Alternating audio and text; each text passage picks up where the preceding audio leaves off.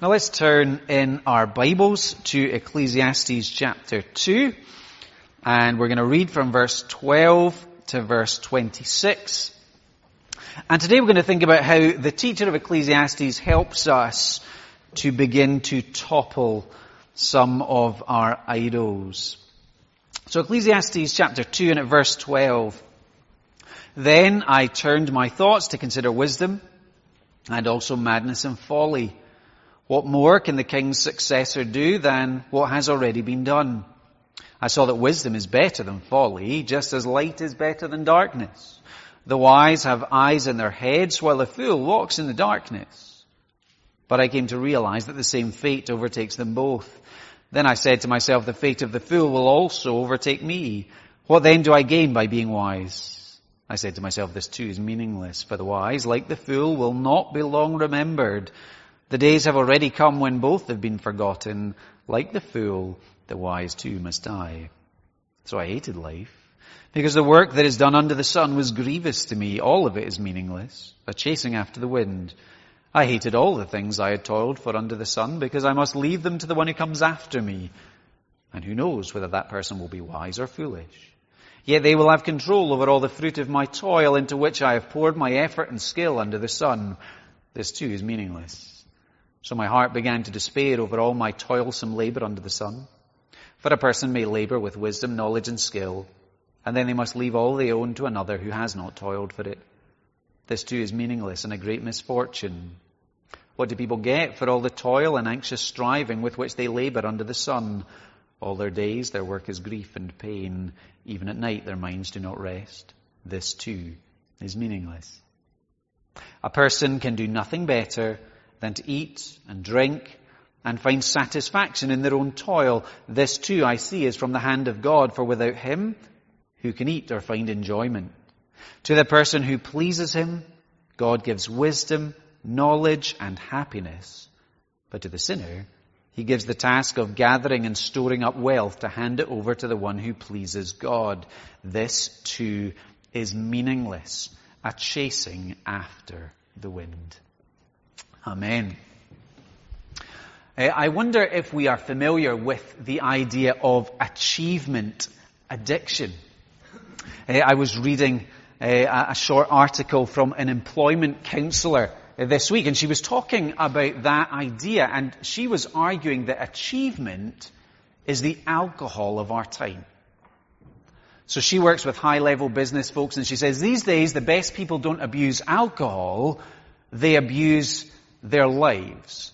Everything else is sacrificed for the sake of achievement eh, in their particular field.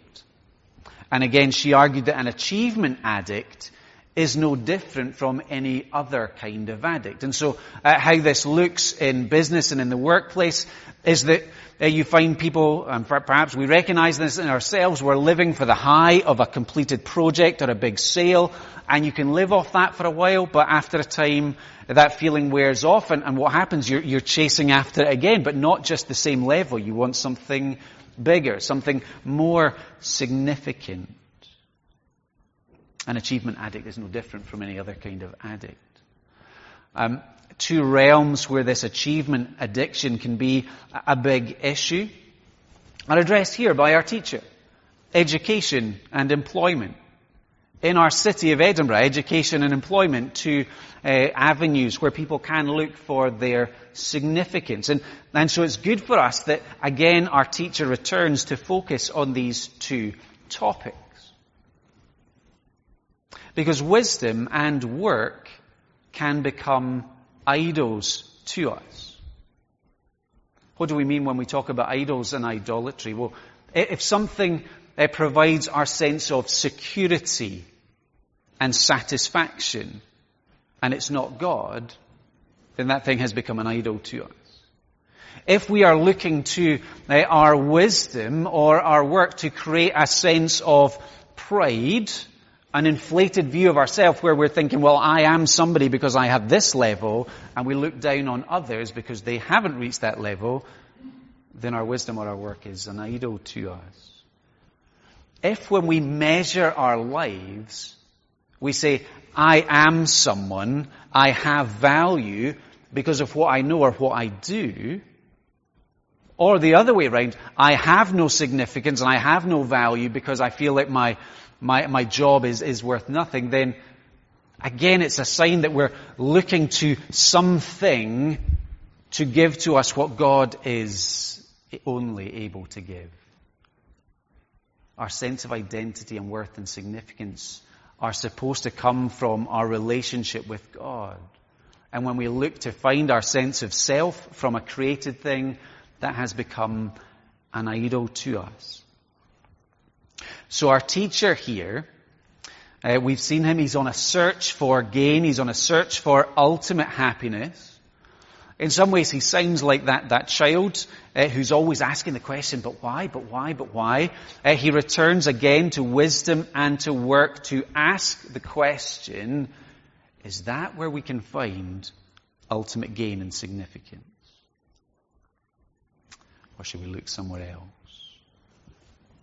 As a wise king, he claims to give us the final word. And that final word that we have in this section is that since all worldly efforts are futile in giving eternal happiness, we should find our joy in God and in His everyday gifts. Let's see how He gets us there, beginning with the reality that there is no gain from wisdom or folly. So this is the first uh, section, verse 12 to 16. Uh, he's returning uh, in his thoughts to consider wisdom. He's already taken us there in chapter 1 verses 13 and 17. Asking the question, can wisdom or can folly answer the search for something final, something absolute? Look at what he says in verse 12. He says, I turn my thoughts to consider wisdom and madness and folly. What more can the king's successor do than what has already been done. What's he trying to say there? He's trying to say, if anyone should know the answer to this, it's me. Uh, because uh, Solomon uh, was a, a king who was famous for his wisdom. His wisdom was given to him by God. Uh, we know the Queen of Sheba traveled many hundreds of miles because Solomon's wisdom uh, was world famous. And as he searches deeply and as he probes these questions, he is confident that he is able to provide a better answer than anyone following him. And to help in this question of do wisdom or folly provide ultimate meaning, he takes two different points of view for us. Uh, one point of view, um, just daily life, uh, a day in the life, uh, but the other point of view is from a graveside. So in verses 13 and 14, he's considering wisdom and folly from a relative point of view. And from that, that point of view, he can say, I saw that wisdom is better than folly, just as light is better than darkness. So wisdom is like light, folly is like darkness. It's better to uh, have eyes that can see rather than be blind so that you are alert to danger so that you can choose the right direction. Uh, moral instruction is good to listen to. Uh, King Solomon uh, would tell us, relatively speaking, wisdom is better than folly. But then, ultimately, in verse 14, I came to realize that the same fate overtakes them both. Verse 16, the wise like the fool will not be long remembered. The days have already come when both have been forgotten. Like the fool, the wise too must die. So when we, when we think about our ultimate destiny, and when we realize we all share that same fate, whether we are wise or foolish in a worldly setting, when we will die and be forgotten, when you can't take wisdom with you or you can't use that wisdom you value in the grave, we can see why the teacher says, well, actually, in the end, it makes no difference. Death is like that trump card that's played over every pleasure, uh, that's played over the value of wisdom. Uh, there, uh, there was a, a, minister by the name of Haddon Robinson, uh, who's also written a, a good few uh, books, and he spoke about uh, conducting a funeral service for a man uh, who had a working knowledge of 34 different languages when he died. Now, I don't know about you, but that to me seems mind boggling. That is an incredible achievement, but no eternal game. We can be dazzled by wisdom and knowledge. But without God, it doesn't lead to eternal gain. In this search for happiness, death brings that sudden stop. And so our teacher will say wisdom is meaningless or vanity. It's like that morning mist. It's short-lived. You cannot hold on to it. And most of all, it cannot save us in the end. And so the wisdom of our teacher makes us reflect. Am I basing my sense of self, my sense of security on my knowledge and wisdom? Or does my hope lie in the fact that I know my God? Am I consuming the information and the knowledge of this age, but ignoring the wisdom of God? We have an invitation in our own lives to follow the example of this teacher. Assess our lives on the basis of our day to day. Think about the wisdom that we uh, live by, but also go to the day of your death are we wise towards God? Do we know God? That's the only wisdom that counts in the end. So our teacher can say there's no gain from wisdom or folly. And then he turns in verse 17 to 23 to say there's no gain from work. Verse 17, so I hated life because the work that is done under the sun was grievous to me. All of it is meaningless, a chasing after the wind. So our teacher king, he knows the toil of work. Of course, his situation is different than ours, thoroughly different than ours. Uh, we do not exercise a, a, kingly role. We are not controlling uh, a nation. But he too, in that elevated position, felt the burden of work. The Bible teaches us that God uh, gave uh, to Adam and Eve, to humanity, work as a good gift. Uh, but since uh, in Genesis chapter 3 we read about this, Adam and Eve turned away from God and His Word, uh, choosing uh, their own path. The earth was cursed. There were those thorns and thistles, which means for us work comes with exhaustion and frustration. It comes with pain attached. So we were made for it, but now it's been spoiled by the fall. And so our teacher who knows that uh, then leads us to the conclusion, well, in that case, work is the wrong place to look for your uh, ultimate sense of meaning and significance. And again, because it's all done under the sun. Verse 18, I hated all the things I had toiled for under the sun, because I must leave them to the one who comes after me. That under the sun uh, repetition in Ecclesiastes becomes something of a time marker reminding us of eternity beyond death. Uh, so again, to help us uh, to follow his conclusion, uh, he considers both working life and the end of life in these few verses. we will think about, first of all, how he speaks about um, the nine to five in verses 22 and 23. Uh, how do, what language does he use to describe work? Just listen to it again. What do people get for all the toil and anxious striving with which they labor under the sun. All their days their work is grief and pain. Even at night, their minds do not rest. I wonder if we can relate to that.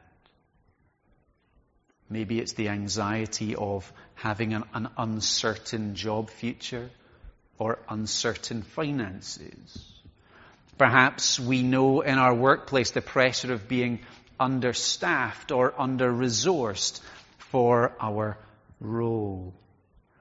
Perhaps we have known eh, grief and pain from our colleagues or grief and pain because we've been asked to do unethical things in the workplace. Have you found your work eh, making it difficult for you to sleep? Your work making it difficult to, to leave it at the office. So you come home and you're distracted and un- unable to fully engage with the people in your life because of the consuming burden of work. Our work is a gift from God and it causes us to groan. Both those things are true and both these are recognized by our teacher. So that's in the context of the 9 to 5, but again, he takes us to our destiny, verses 18 to 21, uh, from the point of view of the day of our death. What does he say there? Verse 18 again, I hated all the things I toiled for under the sun, because I must leave them to the one who comes after me, and who knows whether that person will be wise or foolish. Just as we cannot take our possessions with us, we cannot take our work with us. It will at some point be handed over to somebody else, and the other person may do a brilliant job of it or may wreck it all. And actually, we just need to think about King Solomon's own life to realize this happening. So, King Solomon uh, would uh, pass his kingdom on to his son Rehoboam. And, and Rehoboam, through his folly, would lose ten of the twelve tribes. I think if we think in, even in terms of retirement, we begin to get a glimpse into uh, the wisdom of our teacher. For some, uh, retirement has already happened. For others, it's approaching. Uh, you come to retirement and you may get the, the gold watch, the nice pen, the lump sum payout. But there are lots of losses also. Someone else will come and will take over your work and uh, they will likely change your systems. Uh, they will do things their own way. They will take over your desk, your office. They may take over your company. And that is for better or for worse. And either way, we have no control over that. And that's just retirement. It's much more final when we think about our day. And so the teacher wants to remind us again of, in that sense, the, the curse associated with, with work. There is too much strain for too little gain. To help us to see that we need more than work to give us ultimate significance and happiness. as our teacher has been thinking about wisdom and folly, as he's been thinking about work, did you notice in verse 17 and 18 the language of hate? Strong language, very striking language in the middle of this section. And what's happening there is that our teacher is, is hating what has become of Eden. The world as God intended it to be. This isn't cynicism or blind despair. This is the lament of a wise king. When he says in verse 17, So I hated life because the work that's done under the sun was grievous to me. This is an ache for the way in which the world is broken and for the way that that impacts us in so many ways. So let's just turn our minds for a moment back to the Garden of Eden to think about what wisdom and work looked like then. Wisdom in the Garden of Eden for Adam and Eve was knowing and enjoying life with their God, gladly submitting uh, to and obeying their God, enjoying the privilege of being made in the image of God and ruling uh, under God for Him and enjoying His presence. And work in that setting was gift. And work in that setting was also an act of worship. It was duty, but it was also delight. But here our teacher is coming from a different perspective. He's coming from the under the sun perspective, coming from the imagine if you think there is no God and you live without God in your life perspective. And then when you face death, there's real sadness because of all these losses. All that we do not take with us. Losses because we are east of Eden.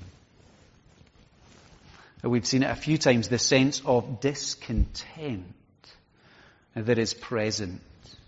To remind us again of chapter 3 and verse 11. God has made everything beautiful in its time. He has also set eternity in the human heart. Yet no one can fathom what God has done from beginning to end. We are longing for, we are made for permanence and stability. But when we look for that sense of permanence and stability in, in, what we know and in what we do, we will only be disappointed. Death comes as the ultimate game over. And our teacher is trying to, to show us this. We strive for wisdom, we strive for work, but they do not in the end save us. And so he wants to, to show that sense of discontent, but he also wants to let God's light in. Verses 24 to 26. It's the first break uh, in our book, first major section completed, first time the light of God really uh, breaks in for us. I sometimes reading Ecclesiastes, you can feel like you're in the darkness. I don't know if you've ever been caving or potholing, but but if you find yourself caving, you will find yourself underground for hours at a time Eh, in confined spaces. It can be painful. It can be exhausting. And after a while, you're just desperate to see even just a glimpse of natural light. Well, here is light in Ecclesiastes. And why is there light all of a sudden? Because we're reminded of the reality of God. Because God is introduced. Because now we're being pointed away from these small idols of work and wisdom to the one true God. Now we're being directed beyond life just under the sun, thinking on the horizontal, uh, to lift our eyes to remember the one who created and is above the sun, and he's leading us to walk in the light of faith. So as we look at this little section, three wisdom choices uh, to make in the light of this text. One, we are invited to choose to enjoy God's ordinary gifts today. To live for today, to enjoy God's gifts today. Verse 24 and verse 25. A person can do nothing better than to eat and drink and find satisfaction in their own toil. This too I see is from the hand of God, for without him who can eat or find enjoyment? Work is not a God to serve. But work is a gift from God to enjoy. So is food. So is drink. Uh, one of the American presidents, Roosevelt, said, far and away the best prize that life offers is the chance to work hard at work worth doing. Now, as Christians, we would say that the greatest thing is to know God through faith in Jesus. But, but we recognize that God has given work as a gift. It's important that we understand why we work and how we work. We're not working to establish a sense of self. Uh, we are not invited to work to boost our pride. Now, we are not invited to work simply to pay our bills. Rather, we work with an awareness of God. We work with a sense of thankfulness that God has given me this work, this task to do. Whether our work is paid or unpaid, it is an opportunity for us to be faithful to our God, to be a blessing to others in the way that we serve, and if we're paid in the money that we get, that we can bless others. Uh, God's Word gives us a, a new lens through which to view our work reminding us that we go to work with God and we go to work for God. I think Paul put it really helpfully in Colossians 3 verse 23 and 24. Whatever you do, work at it with all your heart as working for the Lord, not for human masters, since you know that you will receive an inheritance from the Lord as a reward. It is the Lord Christ you are serving. So the author, the teacher of Ecclesiastes says work is a gift. Food and drink are a gift. So practically speaking, I, I imagine for many of us, we, we grew up and we practiced the saying of grace before our meals, and that's a good thing. It reminds us God gave us these things. God gave us the resources to have these things. Do we say grace for our work too? Do we go to our workplaces or do we sit at our desk with a, a sense of thankfulness? for being able to serve God and to serve others uh, in the way that He has called us to. We need to choose to enjoy the everyday gifts of God in the way that God intended. And we can go wrong in that. Uh, I enjoy a game of tennis, uh, and I enjoy oranges. Uh, when you think about tennis and oranges, you're supposed to have them as a wee half-time refreshment. But if you choose to make an orange a tennis ball, it will not go well. Uh, you will end up with a mess. We are supposed to use God's gifts properly, not to make them into God's for us. Food and drink and work are good gifts and we should take real pleasure in them. But the problem for us comes that often we hunger for more from them than they were ever designed to give. It's that problem of idolatry that keeps creeping in. Again, to help us to remember, uh, 1 Corinthians 10:31, whether you eat or drink or whatever you do, do it all for the glory of God, not self. Now, we've thought a number of times about Matthew chapter 6, where Jesus says, Don't store up treasures on earth, but treasures in heaven, for where your treasure is, your heart will be also. Have that perspective. The wisdom that we find in Ecclesiastes holds two realities together. All of life is like a mist. Life is short compared to eternity. And even as we recognize life is like a mist and sometimes that's really difficult and confusing, joy is possible and good. As Dickens would say, it is both the best of times and the worst of times. Second wisdom choice. Choose to honor God today. Verse 26. To the person who pleases him, God gives wisdom, knowledge, and happiness. But to the sinner, he gives the task of gathering and storing up wealth to hand it over to the one who pleases God. There is the contrast here of the two ways to live.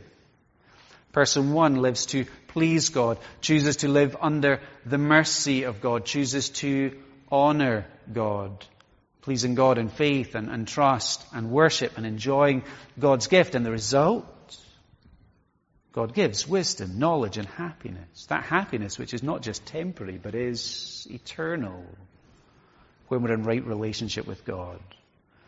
But then there's the other way to live. The way of the, the sinner who chooses to live without God God is not the solid rock that life is built on. Jesus is not the center around which our life orbits.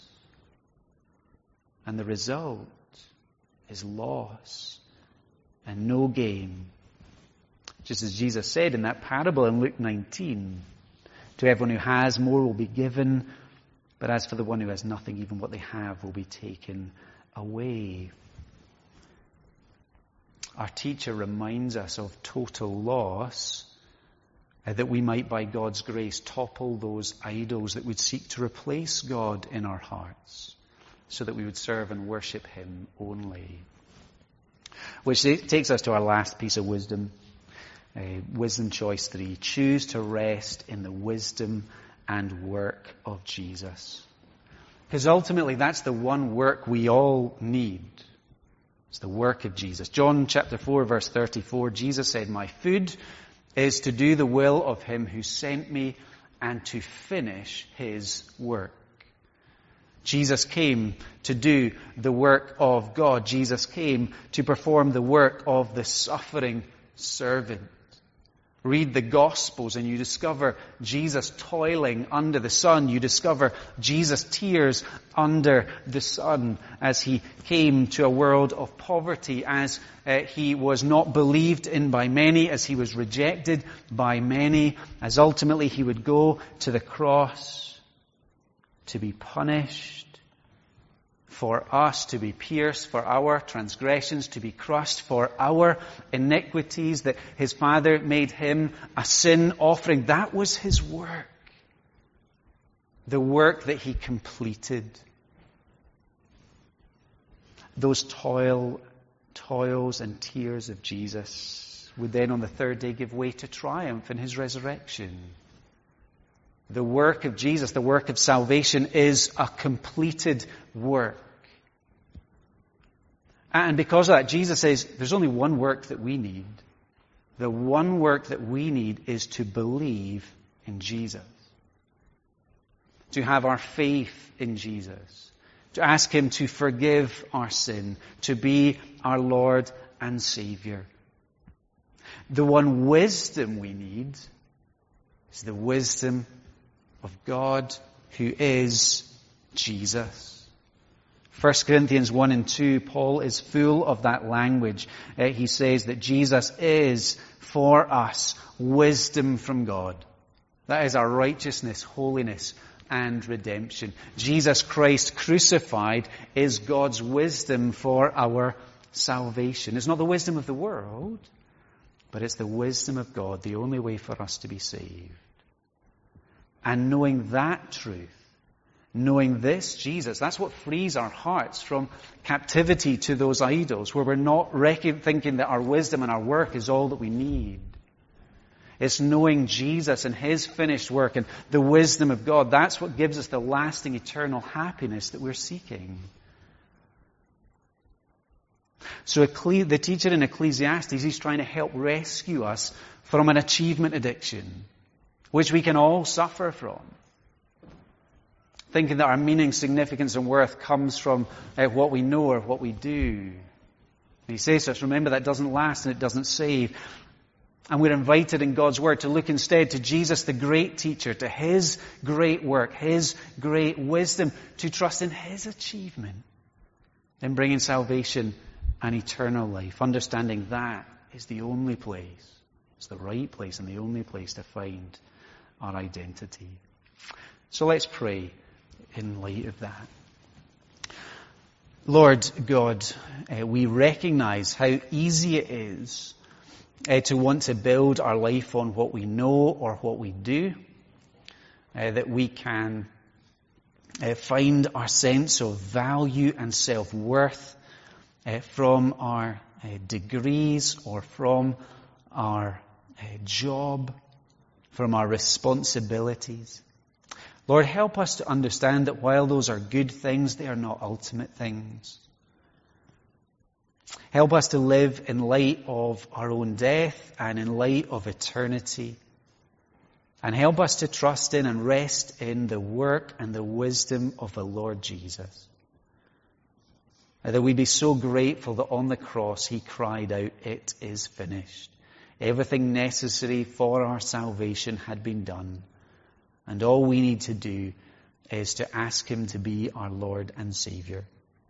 And so we pray that you'd help each one of us uh, to be looking to Him as Savior so that then we'd be able to approach each day in the right way. To enjoy our food and drink and our family and our work as good gifts, to be thankful and to use them well. We pray for your wisdom and your help. And we pray in Jesus' name. Amen. Now, we'll finish uh, with uh, the, the hymn that, that comes from the book of Revelation, but I think in many ways helps us to reflect on uh, some of the brokenness that we keep returning to in Ecclesiastes. Is he worthy? So let's stand and let's sing together.